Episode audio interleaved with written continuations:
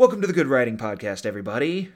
Hi, everybody. Hey, so today on the Good Writing Podcast, we are talking about Trout Fishing in America by Richard Brautigan, a uh, dreamlike, even though I hate that description, but very strange, formally like um, inconsistent novel um, that deals with, well, really whatever Richard Brautigan felt like it should deal with at the time he was writing it that day. Um, he takes the phrase trout fishing in America, replaces other phrases with it. He goes off on tangents. It, it's a beautiful little read. Yeah. Uh, bizarre is the word Ben's looking for. It's bizarre, but it's a good time. it, it is bizarre. That that is also true, but and it is a wonderful time. And we have a discussion about that, and things get a little personal and interesting, and it's it's a good one. So I hope you all enjoy it. Ben's embarrassed. I hope you enjoy this episode. Rate us five stars. Okay, bye.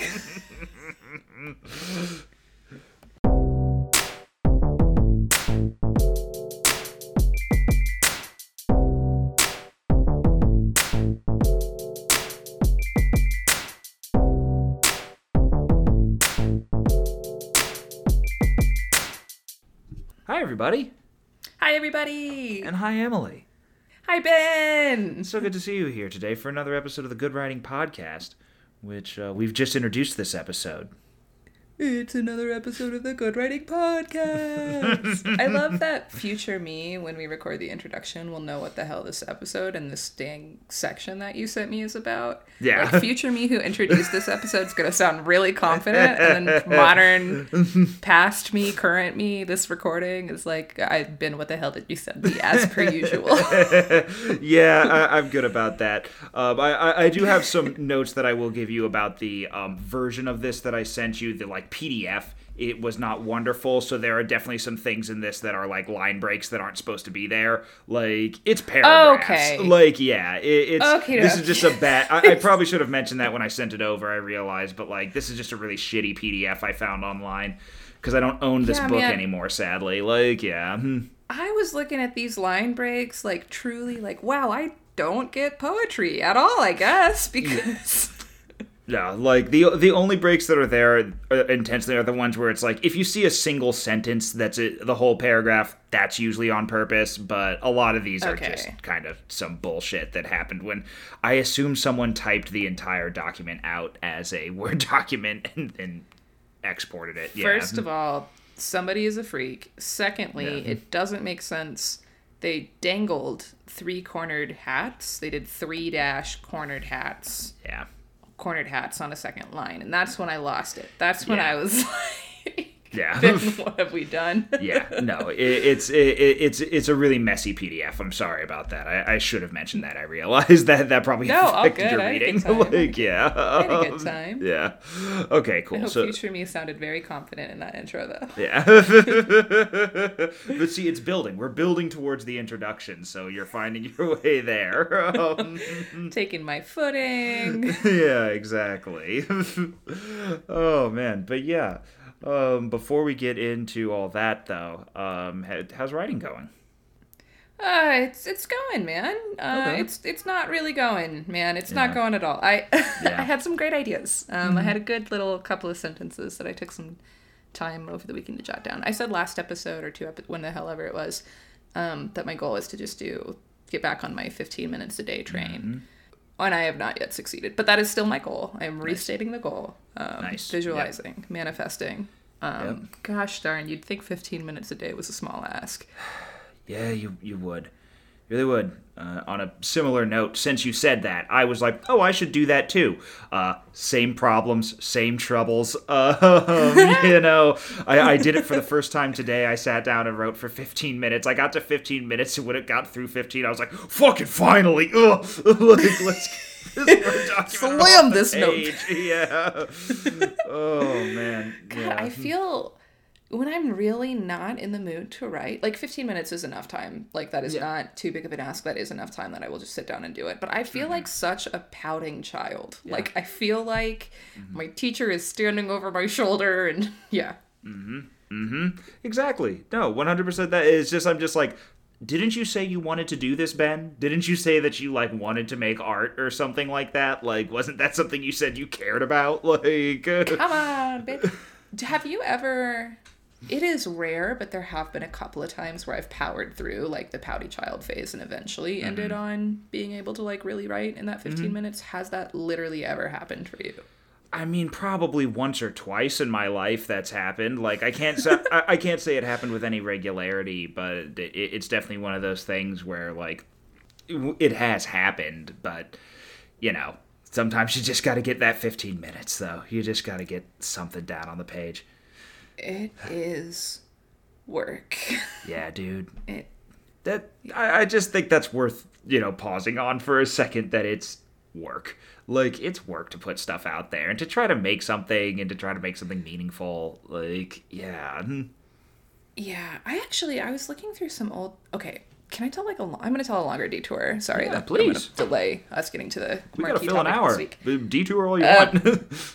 So I watched this documentary about an eco-terrorist. It's from 2011. It's called "If a Tree Falls: colon, A Story of the Earth Liberation Front." Um, and I couldn't talk about anything other than eco-terrorism for a while, and so I was like, "Oh my god, is this my next big idea? Is this the next big subject matter that is like has the legs and the potential and the different angles to be worth exploring in a larger project?" I started getting really excited. And I was talking with Ocean, and she was like, You've already done a short story on eco terrorism. And I was like, I did what? and then I from like four five or five years ago i did wait what year is it yeah like four or five years ago now i mm-hmm. did a short story on well it was actually on soybean farmers who like hmm. posed as eco-terrorism I remember Do the remember story. this? Yeah, I remember the story. Yeah, yeah, yeah, yeah. Yeah. So first of all, my own memory is garbage, and then secondly, I like I remember at the time like giving it to workshop and getting like mixed reviews, and then re-examining it and feeling like, well, what's the story here? Like this isn't framed the way that I want it to be, and I'm not currently able to like kill my darlings enough to leave the cute little ditties out mm-hmm. and like really seriously analyze how do I want to who who wants which of these characters is going to be my in on the story and how do I want the story to be structured. And so I just walked away and literally forgot about it for five years. Um, there was a point when I started telling the story. You were talking about like, Well, we were talking about just like um, you know, just how hard it is to make things that are meaningful and to have the desire to make something. Sometimes, yeah. yeah, I like walked away. I like lost faith in it because I didn't get like glowing receptions. It wasn't perfect, and now I'm coming back to it like, oh my god, this this is worth it. You know, this is worth playing with some more. Um, We've talked before about how like your taste may be more evolved than your ability. and like how you picture something going is just you may not be able to execute on the level that that your taste wants it to be at. Still true but also you still have to like just put up with that frustration and keep trying. Um, otherwise you'll turn around and it'll have been five years and the story has gone nowhere. It's just been sitting not not evolving in your inbox in your uh, folder Yeah. Yeah, the and it's, you know, you have to push through. Like it, it, it's just the only way to get these things out at all. It's half the time. But like, so you're revisiting this piece now. Or, do you think you're going to keep drafting on it? Do you think it has the? Do you want to turn that specifically into the larger piece, or do you want it to be like that is the jumping off point to revisit some of those ideas, maybe in a new form? I think some of those ideas in a new form. Um, I don't think I'm ready to. I think I, I might want to approach something in a more fractured way. I think you might be inspiring me to like be less. Hero goes on a journey about how I structure a bigger project. Um, anywho, yeah, those themes. I'm back in them. Uh, back in them. Good. That, that's hey, it's somewhere to be. Like it, it's good to be back, just to have a theme to be driving at for a little while. Because like I'm definitely feeling themeless. You know, like every time I sit down to try to write anything new that's th- in the realm of fiction, I'm just trying. I'm just like I don't know. What if there was a corpse? And it's like you always go from this angle, Ben. Like you got to start somewhere else. Like yeah, it's just you know. Just hard, uh, having a hard time generating lately. Like, but What are your tricks if you're like just sitting down? Like literally, what do I even want to start writing about? What, what are your tricks? What have what's worked for you before? sometimes I just try to start from a sentence. Like I just try to start from a, a, a like sentence that I or a phrase that's been caught on my head, uh, in my head. That'll work out sometimes. Um, I, I need to just go back to old generation techniques and just choose some formal constraints and just see where those take me. Just, just you know, you know, you have to write from the second person. You can't use these this set of words. You're you're going to have to somehow direct it towards this object, or or like writing to music for generation has gone well in the past. Just something like that. I just need to sit down with eh, and probably do something ekphrastically because that that's where a lot of my best stuff has come from. I think like Confirmed. Yeah. Yeah, that that that feels true. Yeah, man, do it. What are you waiting for? Uh, to not feel like my eyes are gonna fall out of my head from looking at a computer screen, but I don't know if I'm gonna get that anytime soon. So Yeah, I don't think the relief of that is coming for you or me or anyone else with these full time desk jobs. yeah, dude, for sure, for sure. But yeah, all right, cool. Well, it, it's the how's writing going? It's the continued struggle. Um, but I I'm happy that you're you're finding inspiration somewhere. That's good to hear. Like. Yeah, I'm glad to hear that you're trying out the 15 minutes a day uh, misery as well. That I'm Yeah. not alone. In uh, it's the it's the best we can do sometimes. But yeah, do you want to just get into this? In, into Bring me into this, Ben. okay. So I had you read the first twelve pages of trout fishing in America, uh, I believe, or the first twelve pages of this PDF that is um, trout fishing in America, up to the end of the the Kool Aid wino section, I believe. Uh, yeah, I did the walnut one too. Um, Yeah, yeah. Oh yeah, the wa- walnut catsup. Okay, yeah, up to the end of walnut catsup because that I, I specifically wanted you to get there because that's where he starts doing the trout fishing in America thing more often. So the this is a Richard Brautigan novel. It's not his first novel, but it's his first one that gained any um, sustained um, acclaim. Uh, it's a novel from the '60s. Um, which is probably not too surprising given how it reads. Like you kind of feel that hippy dippiness in there for sure. It was a huge hit. This book sold like I think something over a million copies worldwide, like translated into every language, like just this huge, huge success. Um, and Richard Brautigan uh, proceeded to continue to write. He wrote a lot. Like I think he came out with like 12 or 13 novels and then an equivalent number of poetry collections. he is doing his 15 a day and then some. He he was. He really was and he was never successful again after this book and it destroyed him and he killed himself in the 80s. Like What? Yeah, like it, he uh he was a very tragic figure of literature. Um and, and it's just because um it, just kind of the whims of the literary market were very unkind to him because he he was you know as you can tell from this excerpt he has something of a style that i think reflects maybe a little bit of naivete like it's very gentle at times in the way that it turns like it's a very soft prose um, a- and, he you know he never went away from that. And I, I think people kind of turned against him a little bit a- as things went on in this way because it is just kind of this soft kind of meandering um, you know feels very much like something that a you know a hippie child of the summer of love would write um, in, in a lot of ways. And it's you know but to get into the piece itself um, Whoa, hold up. I'm not done on the bio. Yeah, Um, How did you find him? uh, I found him by my friend Chase. Uh, actually introduced him to me. My, my From the Three Locos Yeah. podcast. Yeah, fellow loco. Indeed. Chase Shiflett. It- Just like I just saw the book on his shelf at one time and just was very intrigued by the name Trout Fishing in America. A- And it's um, well, no, it was he had this volume that was like they he, they've released a few volumes of archives that are like three of his books in one. And, and the there was the one that had this book and it was Trout Fishing in America uh, in Watermelon Sugar and the title on there that tr- intrigued me was the title of a poetry collection. Um, the uh, the Pill or the Spring mind hill disaster, I believe, is what it was called.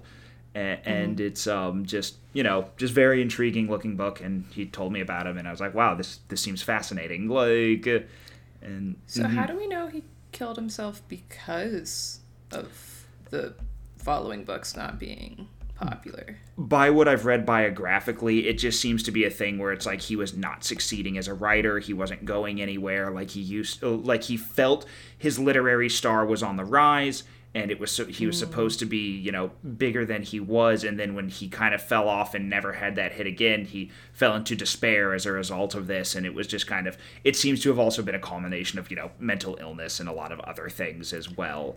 Like uh, i believe he was divorced at the end of his life and uh, a few other you know issues with his personal life and these things all kind of come together. Yeah. Crazy. I mean, it's just so true. Like in in reality, like there's always several different reasons, and some of them are conflicting. Conflicting of any you know thing that a person does. Yeah. Um, interesting. Okay, now I'm ready. Go. Okay, so I, I had you read the first uh, 15 or so pages of Trout Fishing in America, um, which is a novel of sorts. You might call it a short story collection. Um, he called it a novel. Uh, it's it's separated into these very small little sections, like you saw here. Maybe I, I think the longest one might be, you know, six pages. There, there there's uh, and it's like this book is not long at all. It's 140 pages in this PDF, and they're all very, you know, one to five page sections each. Um, they they go very quickly, and throughout the novel, this big thing that he does uh, seems to be that just kind of whenever he wants to, just when he felt like doing it, he would take a phrase out and replace it with the phrase "trout fishing in America." So Oh. yeah, Oh, Yeah. that makes more sense. Okay. Yeah. So trout fishing in America is a person, it's a place, it's a state of mind. It's this kind of poetic catch-all that he can utilize to just kind of exist alongside of. The narrator will just exist with it in the prose itself, like with, with this kind of presence. And, and I bring this in because I, this isn't really so much a, a technique, but I, I think it can be used as a technique. Um, is that I want to kind of talk about people and, and the willingness that we have to be to just kind of do whatever we want when we write. Like that un that a lack of specific structure can lead you to very beautiful places because I think there are some moments in this book that are, are just like they conjure up such wondrous kind of, you know, dreamlike childlike imagery that, that just feels so impossible uh, that it just kind of reaches for the sublime a little bit. I, I, I think that he does a really wonderful job of just you know you're just kind of sitting there with him as he goes through these strange ideas and places and uh, i think his lack of concern as to whether or not the writing was quote unquote good or obeyed some sort of traditional rule set I I think is what allowed him to reach that space where he was doing things that you had that you know I hadn't ever really seen before and I haven't seen anyone else do exactly like yeah yeah Well, heck. I love this lesson. Okay, cool. Um, Yeah. Is there a specific of the parts you had me read? Is there like a section we should read on the air? Yeah, let, let's just read uh, Knock on Wood Part 1, I, I think, is a very quick little section Okay. that I think does well for that. Yeah. Knock on Wood Part 1. As a child, when did I first hear about trout fishing in America? From whom? I guess it was a stepfather of mine. Summer of 1942. The old drunk told me about trout fishing. When he could talk, he had a way of describing trout as if they were a precious and intelligent metal. Silver is not a good adjective to describe what I felt when he told me about trout fishing. I'd like to get it right. Maybe trout steel. Steel made from trout. The clear, snow filled river acting as foundry and heat. Imagine Pittsburgh. A steel that comes from trout, used to make buildings, trains, and tunnels. The Andrew Carnegie of trout. The reply of trout fishing in America.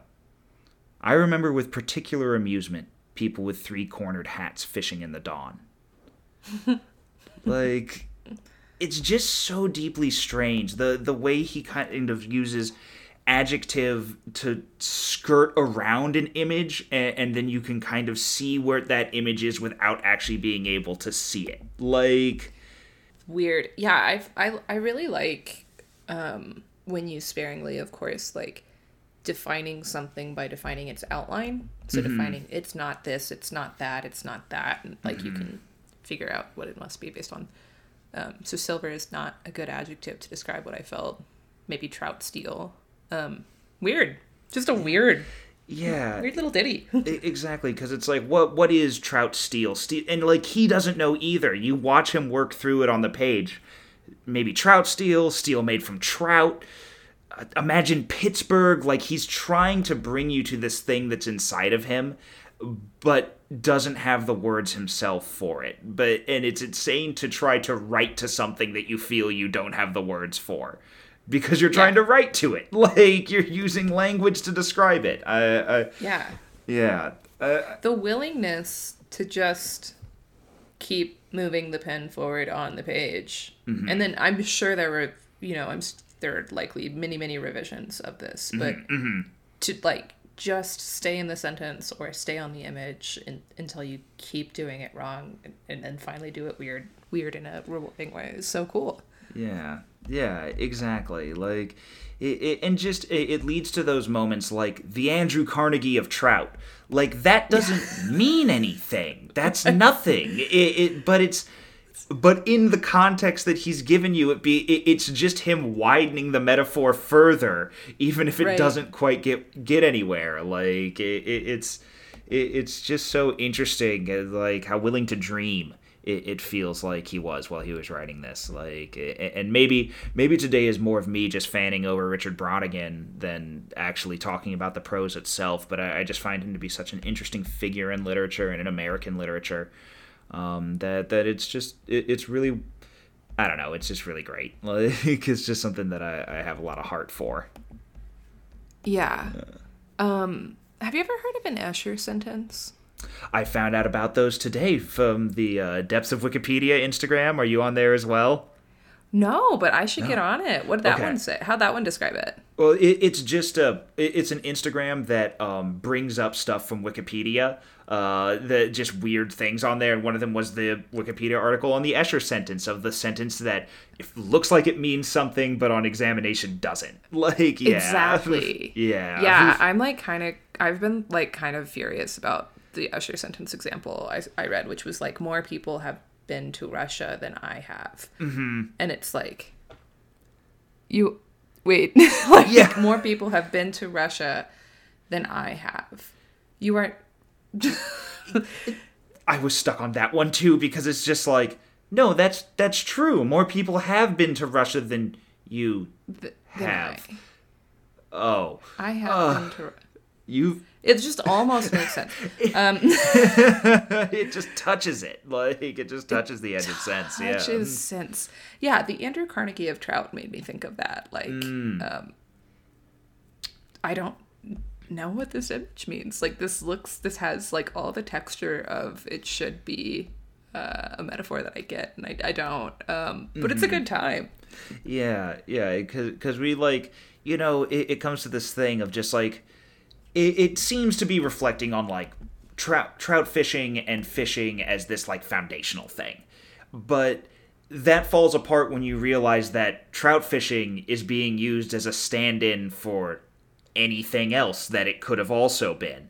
Like it's mm-hmm. like, oh, you could be talking about trout fishing as this personally meaningful thing. It's like, oh, it builds foundation. It, it, it's like you know the Andrew Carnegie of trout is how trout fishing can be you know brought through a person to really like have that solid grounding, and we can create industry for, from how how much it can mean to us. But instead, it's the the signifier itself is empty.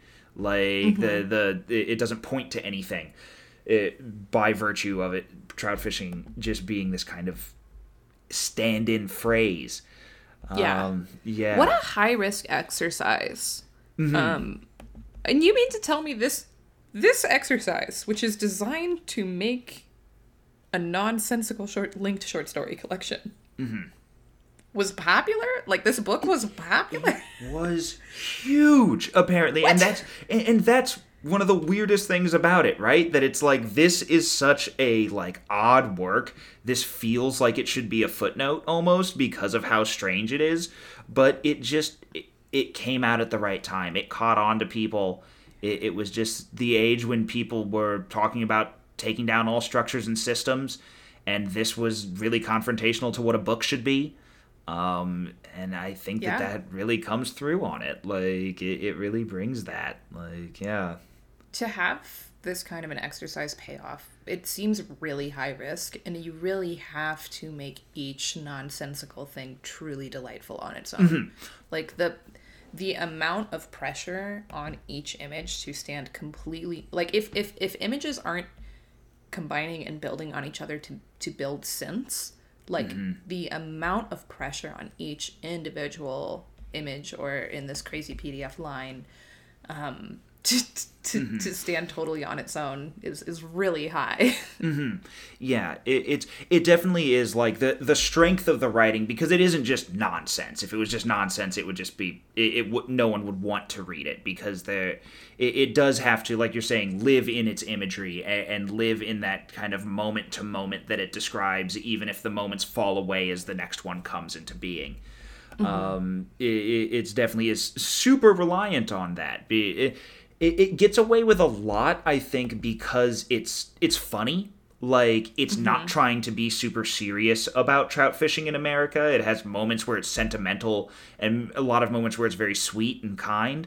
Um, but but it is not at any moment be. It's always winking. It, it's always yeah. like winking at the audience and just being playful is yeah. super important. And if it didn't do that, I, it I don't think it could work. Like yeah.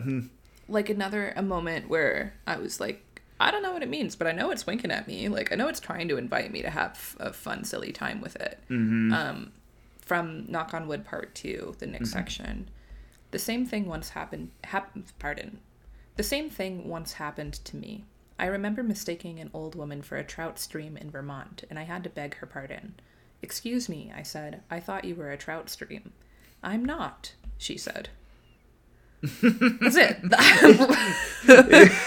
I don't know. exactly, and, and, and, it and it comes after a point, like the the section right before that is the reply of trout fishing in America. There was nothing I could do. I couldn't change a flight of stairs into a creek. The boy walked back to where he he came from the same thing happened to me once. Like the, the, he's like forging this relationship with trout fishing in America, which is both a character, a stand-in, and, and all these other things, and I reflecting. Thought it was a book. Yeah. yeah. I thought it was a literal book. Um, it it is also the book. Like I, I don't think it's wrong to say that it's like him talking to the book and, and, him like saying, "Oh, and then you know the book I was writing reacted to me in this way." There, there's a there's a point um, and I don't believe it's in Trout Fishing in America. It might be. I think it might be in, in Watermelon Sugar, another by him, where he talks about talking to a writer friend of his, and, and his writer friend was like, "Oh yeah, man, I wrote you into my book. You're a character in my book. It, that that's awesome." And then he like he reads the book and finds out that he's the character that in one scene in one page opened the door for another character to walk through the door, and he's like it, it, it, it's so weird because it's a moment where he's like, the character wasn't described at all, but I knew it was me. That was me in the book. You're gonna talk up, put it like it's. it's so irreverent and, and so it's self-aware of its status as a book without breaking the fourth wall like i don't think that that could that's really a fourth wall break when he talks about trout fishing in America as like the replier. Like even if it is the book, it, it feels stranger than that because it feels like the book is a character in the book in that scenario. yeah. You know, just a few episodes ago when B.R. Yeager came on, he was talking about that section from 300 million where it like acknowledges this is a book, you are reading a book, there's mm-hmm. a noise in your house, you should be afraid. Mm-hmm. Um, yeah, that's weird. That's interesting to be able to acknowledge the book without using you or um, it's like making the book that you are currently holding a character, but it's still like at least the sections I read like this char- this book the character is uh, behaving and staying within the confines of the weird story that's happening. Yeah, exactly. Like it's not trying to exist in the room with you in the same way 300 million is. Like it, it's trying to still just be the book, but the book is aware of itself in some way or, or at least uh, or maybe it's better to say that the writer is aware of the end result of the book like it's not yeah. trying to separate the, the the writer is very present throughout um yeah yeah and it's just it's fun uh, i don't know like the the sequence in red lip um that, just starts with 17 years later i sat down on a rock like 17 years from when like we don't have time Yeah. scale like it, I started to feel like, did I miss a section? Like, is this PDF that messed up or what? no it's just it was 17 years later and, and then you know it was under a tree next to an old abandoned shack that had a sheriff's notice nailed to the funeral wreath to like a funeral wreath to the front door no trespassing four seventeenth of a seventeenths of a haiku and that, that that's it then we're just gonna kind of go past that where i'm just like putting this little joke in here like yeah, the sheriff is notating how many syllables is in his no trespassing sign compared to how many syllables are required for a haiku. Exactly. Like it's not even like a full first line of a haiku. It's just like uh, I don't know, four seventeenths. Yeah. Yeah.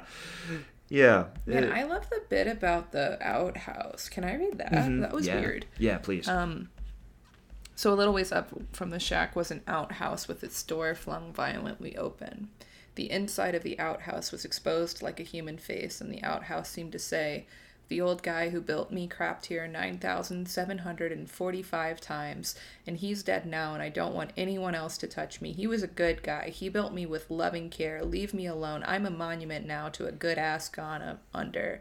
There's no mystery here. That's why the door is open. If you have to crap, go in the bushes like a deer. Fuck you, I said to the outhouse.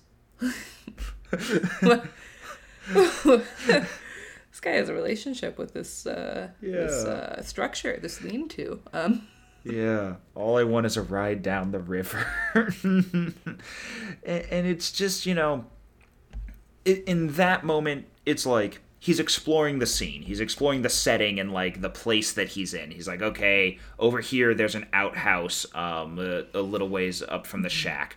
So, okay, I'm going to now examine that outhouse. But once again, he just gets like distracted by the story of the outhouse and like oh it doesn't want me near it because someone else built it and it's mad about that. And then he goes on to just undo that entire moment by saying i'm not even interested in that fuck you outhouse i don't care who built you or who crafted you i my goal is completely on the uh, like parallel to that i'm not e- i'm not even concerned about any of that yeah but if his goal actually was parallel to the outhouse, then we would have found out if he ever got the ride down the river. I guess. So Ben. Does this pay off? Like, does it build to anything? Is there? I mean, if he's going around saying that this is a novel rather than a collection of stories that happen to be linked, what's the climax? Oh, there, there definitely isn't. Uh, Like, I, there, there's a, um, uh, there's a scene in the middle of the book that I guess could be considered the climax, where he has sex with trout fishing in America. Um, and, and I think that that's probably the the moment that it spends longest with it. But it's like, what it is is something that I think is better consumed more kind of ambiently, more kind of just allowing yourself to be with it and be in it and, and not worrying so much about where it's going because the moment you're concerned with like something is something going to happen like the book will just deny you that payoff 100% because it's always going to go to the other direction um, Gotcha. and it helps that it's really short. Um, all the sentences For are really short. All the chapters are really short. You know, you can read this book in an, in two hours, so you're not going to feel like you wasted your time on it. Like i if you're into it, then, then it's definitely not going to feel like a, a problem that that it like asked you to go here, and then it's not actually resolving anything that it claims to set up. Like, For sure. Yeah. For sure. yeah, I mean, it's. I feel like in the few sections I've read, there were like, for example, in that section where he's trying to get a ride, he's trying to hitchhike, he's trying to get a ride down the river. Like, there were a few sections where I felt like, oh, he's sort of setting up, or maybe there's a seed of it, and I'm choosing to latch on to mm-hmm. a point here. Mm-hmm. Um, and he doesn't deliver on it. you know, we mm-hmm. don't know if he got a ride down the down the river. He's like really denying that from us. Was this a thing? I don't really know enough about like the Jack Kerouac era of what were they called? The Uh, the beats. beatniks? Yeah, yeah. Was that like a thing for them? I don't know anything about that era. The only beat that I've read really extensively would be um, Allen Ginsberg, and, and, he was a poet, mm-hmm. so like it, it's you know it, it's in a different thing when they're trying to when they're doing poetry. But like all of his poems had like oh, like I won't say all of them because I haven't read all of them, but like a lot of them they have points, they have theses and ideas that they're trying to explore, and they definitely have language they're trying to explore in the way that poems do. But I've never read like On the Road or anything like that. Um, I think I did read On the Road, but uh, it didn't exactly stick with me. Um, yeah. Yeah. It's there's a lot of concern with tone. I, I can say that that here in this book is definitely someone who's very concerned with tone over everything else. Um, and, and, like I don't know, I guess, and this is just me kind of asking you a question, like where where do you stand on tone in, in your writing and in your reading? Like like what how hmm. important is tone to you as a observer and creator? Hmm. Um, clearly, that given that I don't have an answer ready to go here, clearly mm-hmm. not something I prioritize. Um, mm-hmm. I think as far as like the screenwriters John August and Craig Mazin, um, mm-hmm. um, they have a podcast named Script Script Notes. Um, I don't recall which of them gave the advice, but the other one agreed, so I'm gonna repeat it here as a collective advice, um, which was that uh, the energy in your scene should flip in order mm-hmm. to feel like the story is moving forward. Mm-hmm. So you start a scene, your main character's marriage story. Adam mm-hmm. Driver walks into the kitchen and he's like really familiar, ha- acting really familiar, happy go lucky, like snacking on, like helping himself to snacks in the fridge. And then he gets served divorce papers. Mm-hmm. Um, and his, that character's like emotions flip mm-hmm. in that scene. And that's like mm-hmm. a really cool scene to watch. Uh, because of a ton of details and great dialogue and all that, but also because it just feels like there's a lot of momentum, like something is changing in front of mm-hmm. me in the scene. Mm-hmm. Um, so I think that tone needs to be, or energy tone. I, I'm not sure exactly if this fits in, but mm-hmm. like I think that you need, as a writer, I've tried to become more conscientious of like making sure that the feeling is flipping throughout a mm-hmm. scene mm-hmm. in order for it to mm-hmm. feel like something happened. Okay. Yeah. So so it's more like tone is a result in that scenario then like we, we yeah. bring in like we, we bring in an understanding of, of, an emotional state or a like state in the world or just like like like you said like something that will change that we as the writer will put causal energy into to change and then tone falls out of the results of the change like, yes. okay, if, interesting. If a, a whole novel, if a whole book has the exact same tone for the entire story, I am going to lose patience. Like mm-hmm, mm-hmm, Gideon mm-hmm, the Ninth, for example, like she's irreverent and like it stays true to her voice, but her level of like investment, other things mm-hmm. change dramatically to make it still feel fresh rather than to just feel like she's as as we said in the Gideon the Ninth episode, like mm-hmm so that she's not just like the whole tone of the book isn't like this is stupid and this and the story sucks you know like okay. there other things change so so that you can protect and keep stay honest to the voice staying consistent okay um, anyway i guess my take is like tone should change yes. throughout a story mm-hmm. otherwise mm-hmm. it just feels one note mm-hmm. and i'm mm-hmm. gonna lose interest yeah, of course, uh, absolutely agreed uh, on that. That tone tone does need to change. You need to have multiple tones. But I guess what I'm asking also about is like, is tone something that you can r- directly write? Are are you do you think that tone is huh. something that, or not even that you can? I'm sure you can or can't. But do you think it's worth attempting to write directly to tone, or it, or do we need to allow the other aspects of what we write to create the tone essentially, like like tone? Tone comes out of that or or can't or is there something in attempting to write directly to tone that's an interesting question that i have not considered before mm-hmm. do you have an opinion on it yeah I, do you I mean, think you can write prioritizing tone rather than mood or voice or whatever the other ingredients that add up into tone are yeah. I mean, it's I'm coming to these questions now in this conversation as well. Like, and the reason I'm asking is because I hope that you can. Like, I, mm-hmm. I want that to be something that is possible um, in, in, writing. I, I don't know if it is, and, and, I bring it up in this discussion because I think that it could be said that that's something that Brautigan does here is that he writes directly mm-hmm. to tone instead of to um, you know things that would create tone as the effect of their existence. Like tone is mm-hmm. cause rather than effect, I guess. Um, but but I worry like that it's like you know it is not sustainable beyond the pathway of a short work. Like how how could you like you couldn't if this book was 300 pages long no one would have read it. Like or anyone that did would have said this should have been half this length. Um yeah. Or they would have you know read it like a lot of us read short story collections which is they would have just like kind of browsed it grazed it not mm-hmm. like done you know flipped around in what order they read. They wouldn't have read it start to finish. Like it was like one sitting like this. Yeah. Um interesting. Okay it's been a long time since i read this mm-hmm. but isn't Lolita also prioritizing tone? Is it? I have like, not read Lolita. Okay, so Lolita, you know, it's Nabokov. He writes uh, Humbert Humbert is uh, he's he writes a pedophilic character. Mm-hmm. It's a mm-hmm. pedoph- pedophilic narrator describing. I think he like kidnaps the the like prepubescent girl, right? Um, but the tone of how he talks is um, like Nabokov has said that his goal was to experiment and see if he could write a real villain so um, prettily that mm. people would still root for him. That mm-hmm. that's what Nabokov has said his goal was. Mm-hmm. Um, I think that's kind of prioritizing tone too, mm-hmm. right? It's like this.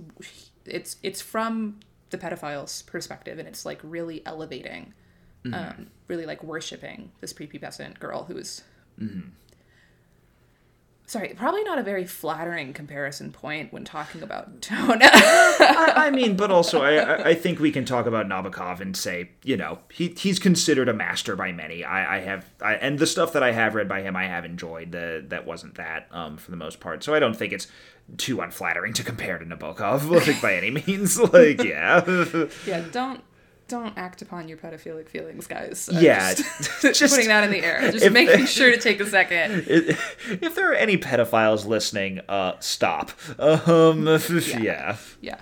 Int- Actually, I don't know enough about this. I'm not gonna get into it. Um, yeah.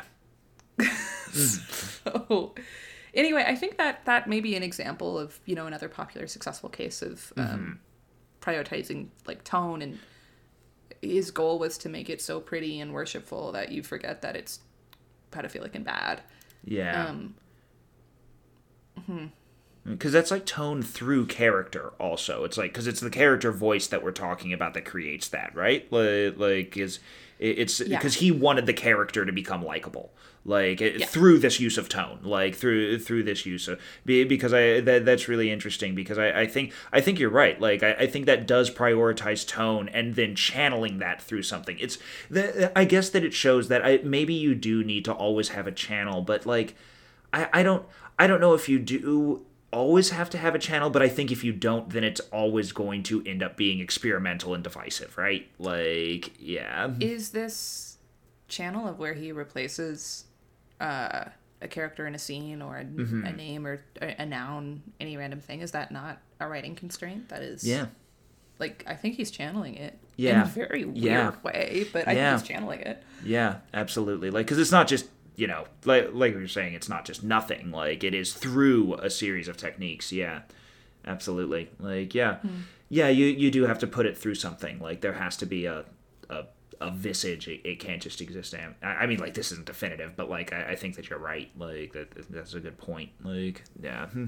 Yeah, I think tone is something I haven't heard of writers like I haven't heard any good craft talks about writers who are setting out to write a certain tone, to experiment with a certain tone. I've heard of writers mm-hmm. setting out, you know, I want to try this kind of voice, I want to try that kind of voice, um, yeah. I want to try a story about this subject matter, the um, setting or the these other things. Yeah, yeah, or like you know, I've heard of writers setting out like I want to write a story set in a sunny day with a really dark and cloudy mood. Mm-hmm. You know, mm-hmm. um, but yeah, I mean, just to let me just like define this belatedly. Like mm-hmm. tone, mood is the like mood of the story, like ha- the mm-hmm. uh, the feelings evoked by mm-hmm.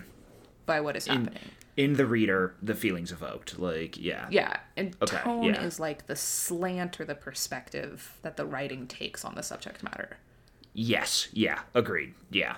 Okay, so I mean, how else can you communicate? You have to use a tool to communicate. That, right? Yeah, you do. I, but see, now I want to try to do it without a tool. Like, I, I want to see if it's possible, if it can itself be the tool. Like, i- i- is I guess that's what I'm trying to come to. Is if it can be its own, you know, it. But but it does like there has to at least be image, and that's something that it has to exist through. Like it, it it's it is always going going to piggyback. I guess that's why it's called tone. You know, like it, it- it's something that's resonant. Like it, it- it's Oh. not something that's you know that that has specific calling. Yeah. Huh.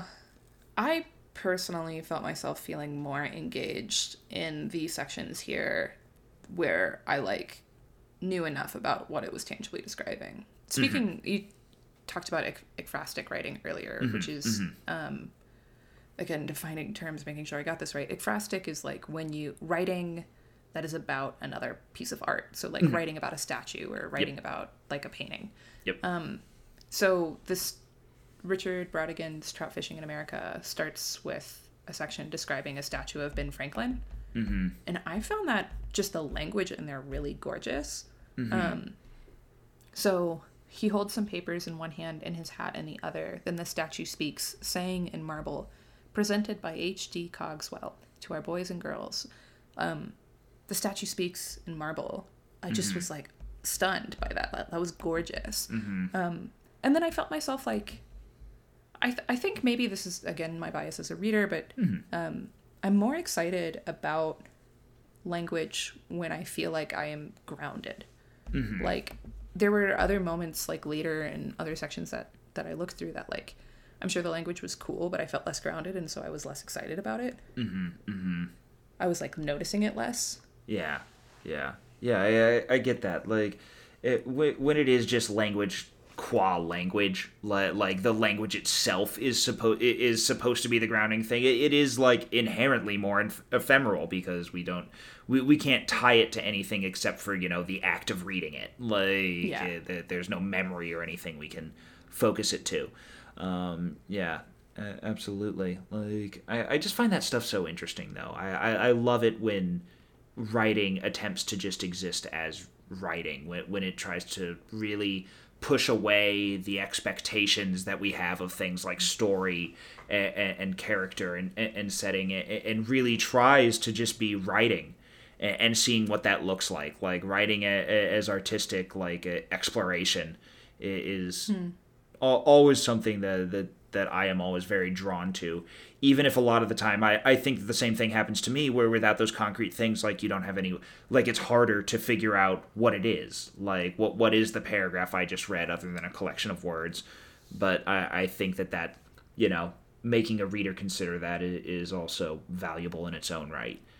Yeah. Why are you so interested in like what does it mean to write? Like that seems like a question that like like what does it mean for writing to be writing outside of genre or formal expectations? Like why do you think that is so interesting for you?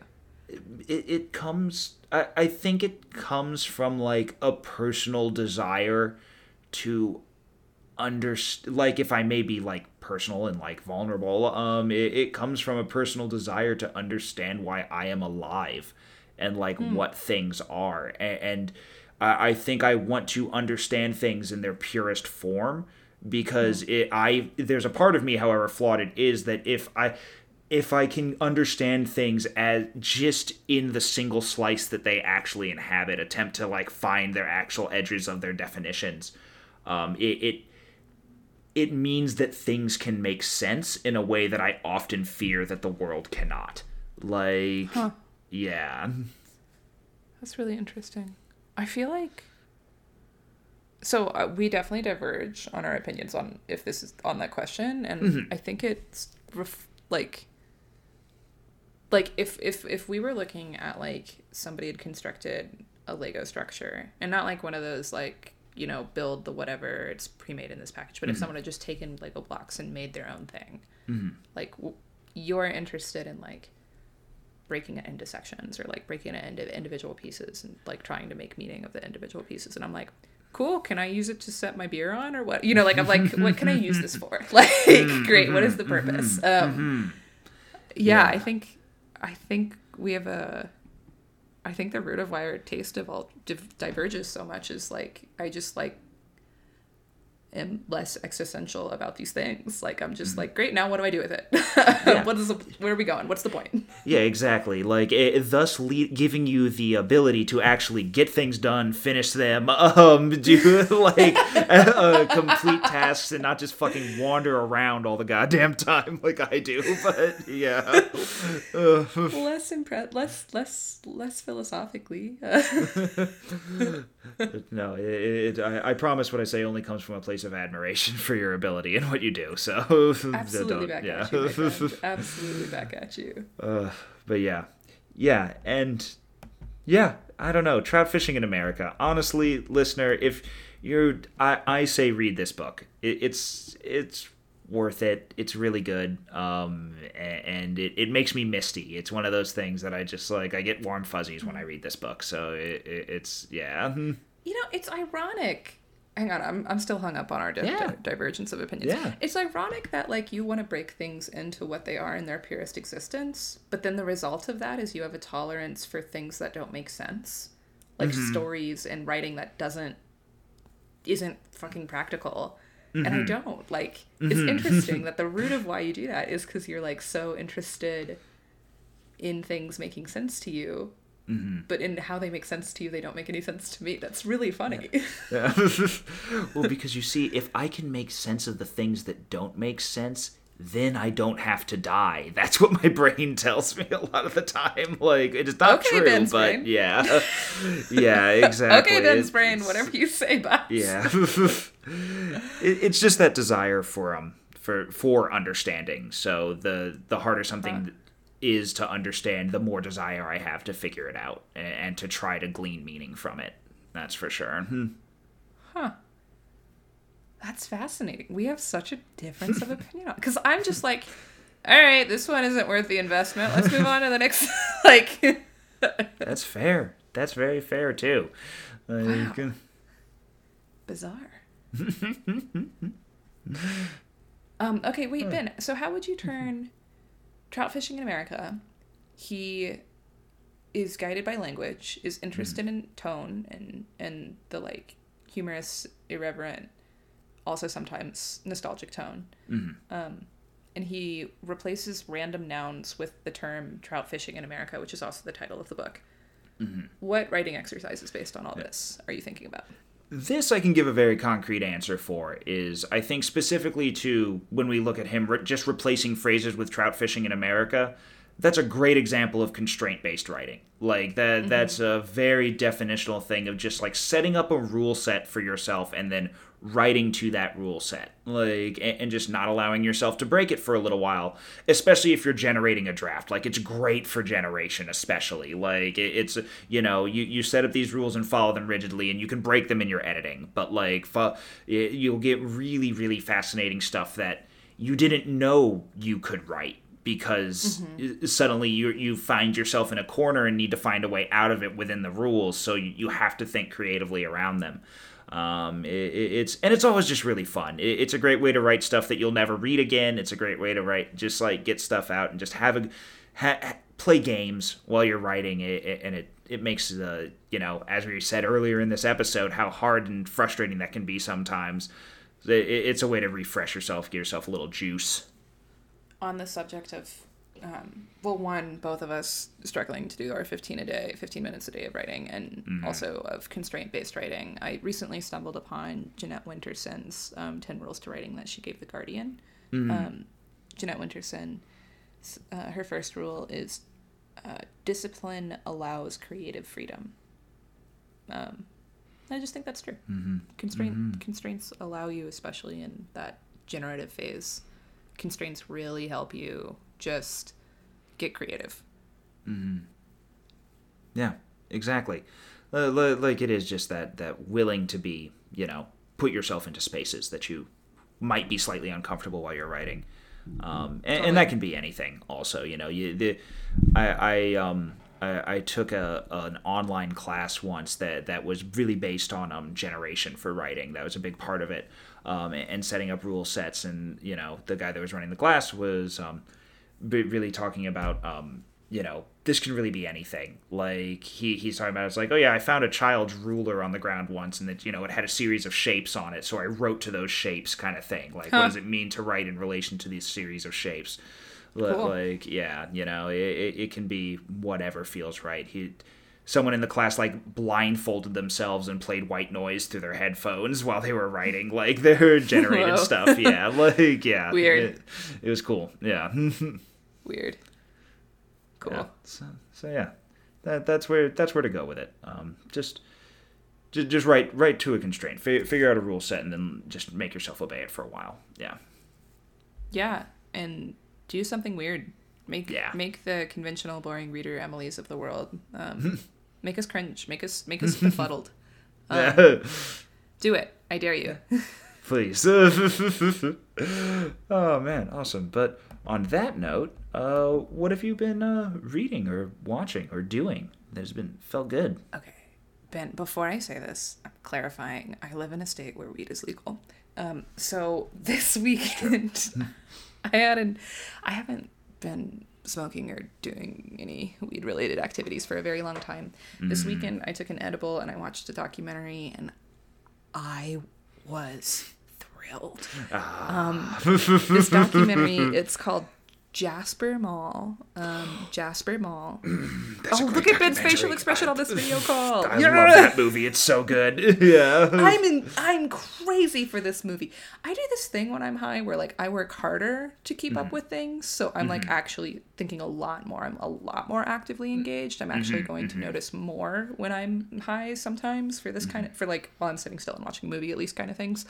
Um, so Jasper Mall, it's about a dying mall in um, like rural, sparsely populated Alabama, um, Jasper, Alabama, and uh, like the f- beginning of the movie, it was just like a lot of shots of like walking around the mall, following people, and I kept like the phrase like "we've strayed so far from God's light" occurred to me, but then I was like, not God's light, we've strayed so far from like nature with capital N. Anyway, didn't follow that th- thought. Instead, kept watching.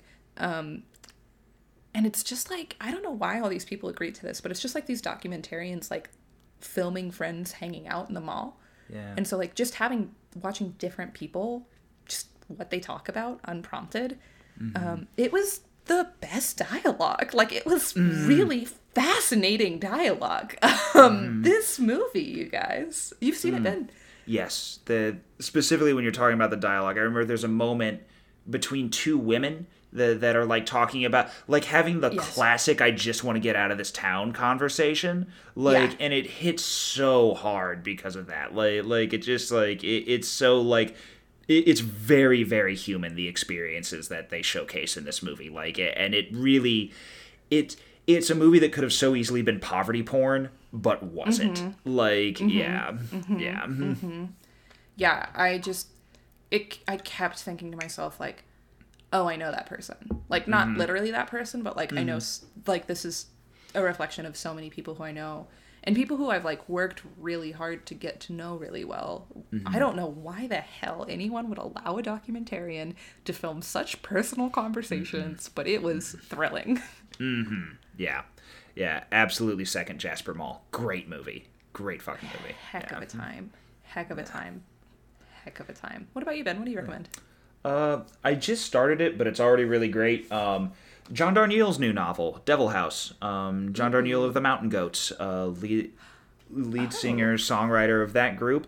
Yeah, and it's his third book, and it's it makes me very angry that he is both such a great musician and he can write it's his third book and it's it's three for three so far with this man. He's really good at writing books. Like there he, he has a great sense of like character in here. It's like i'm like 70 pages into about a 400 page book but it, it's just you know it, it's a kind of the main character is a true crime writer, um, and he moves into this place that's called the Devil House, um, where a crime took place, and it's about him writing his next book uh, about this place. But basically, where it's kind of clear that it's starting to become an indictment of true crime as a genre, and, and the complexity that goes with that.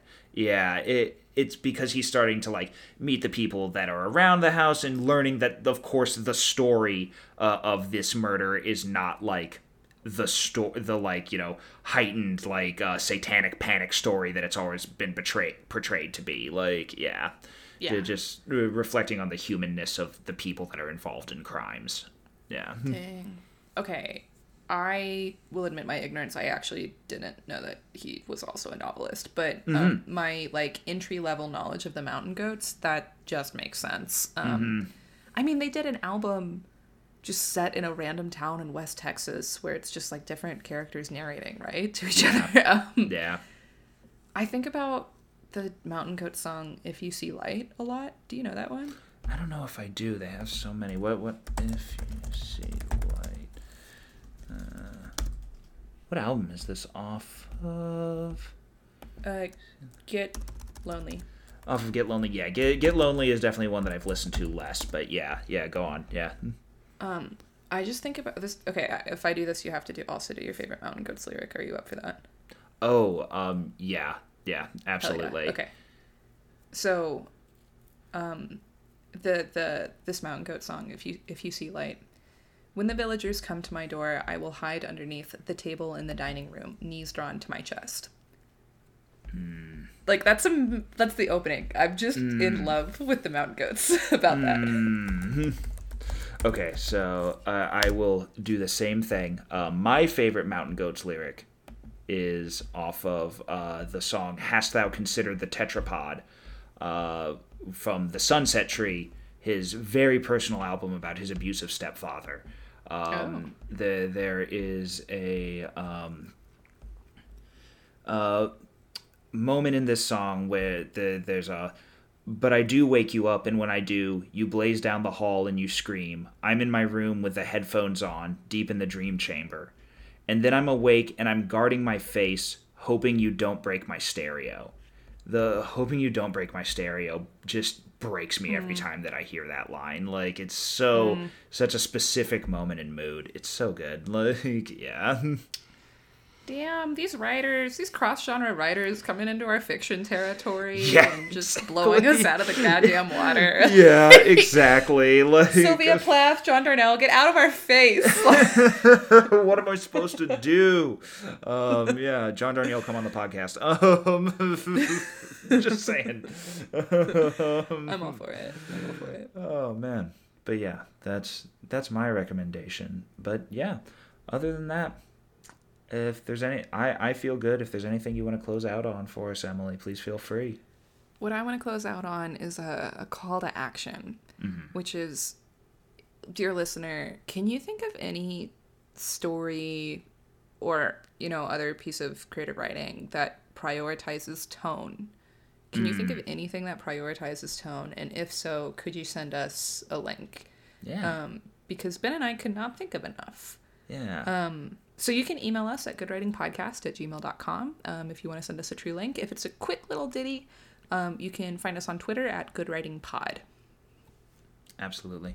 Thank you so much. Uh, please rate and review us on iTunes, Spotify, whatever platform that you choose to listen to the podcast on. Five stars and a review that always helps. So thank you very much for listening, and we'll see you next week. Thanks, everybody. See you on Monday. Monday, Monday, Monday. May peace be with you. and also with you.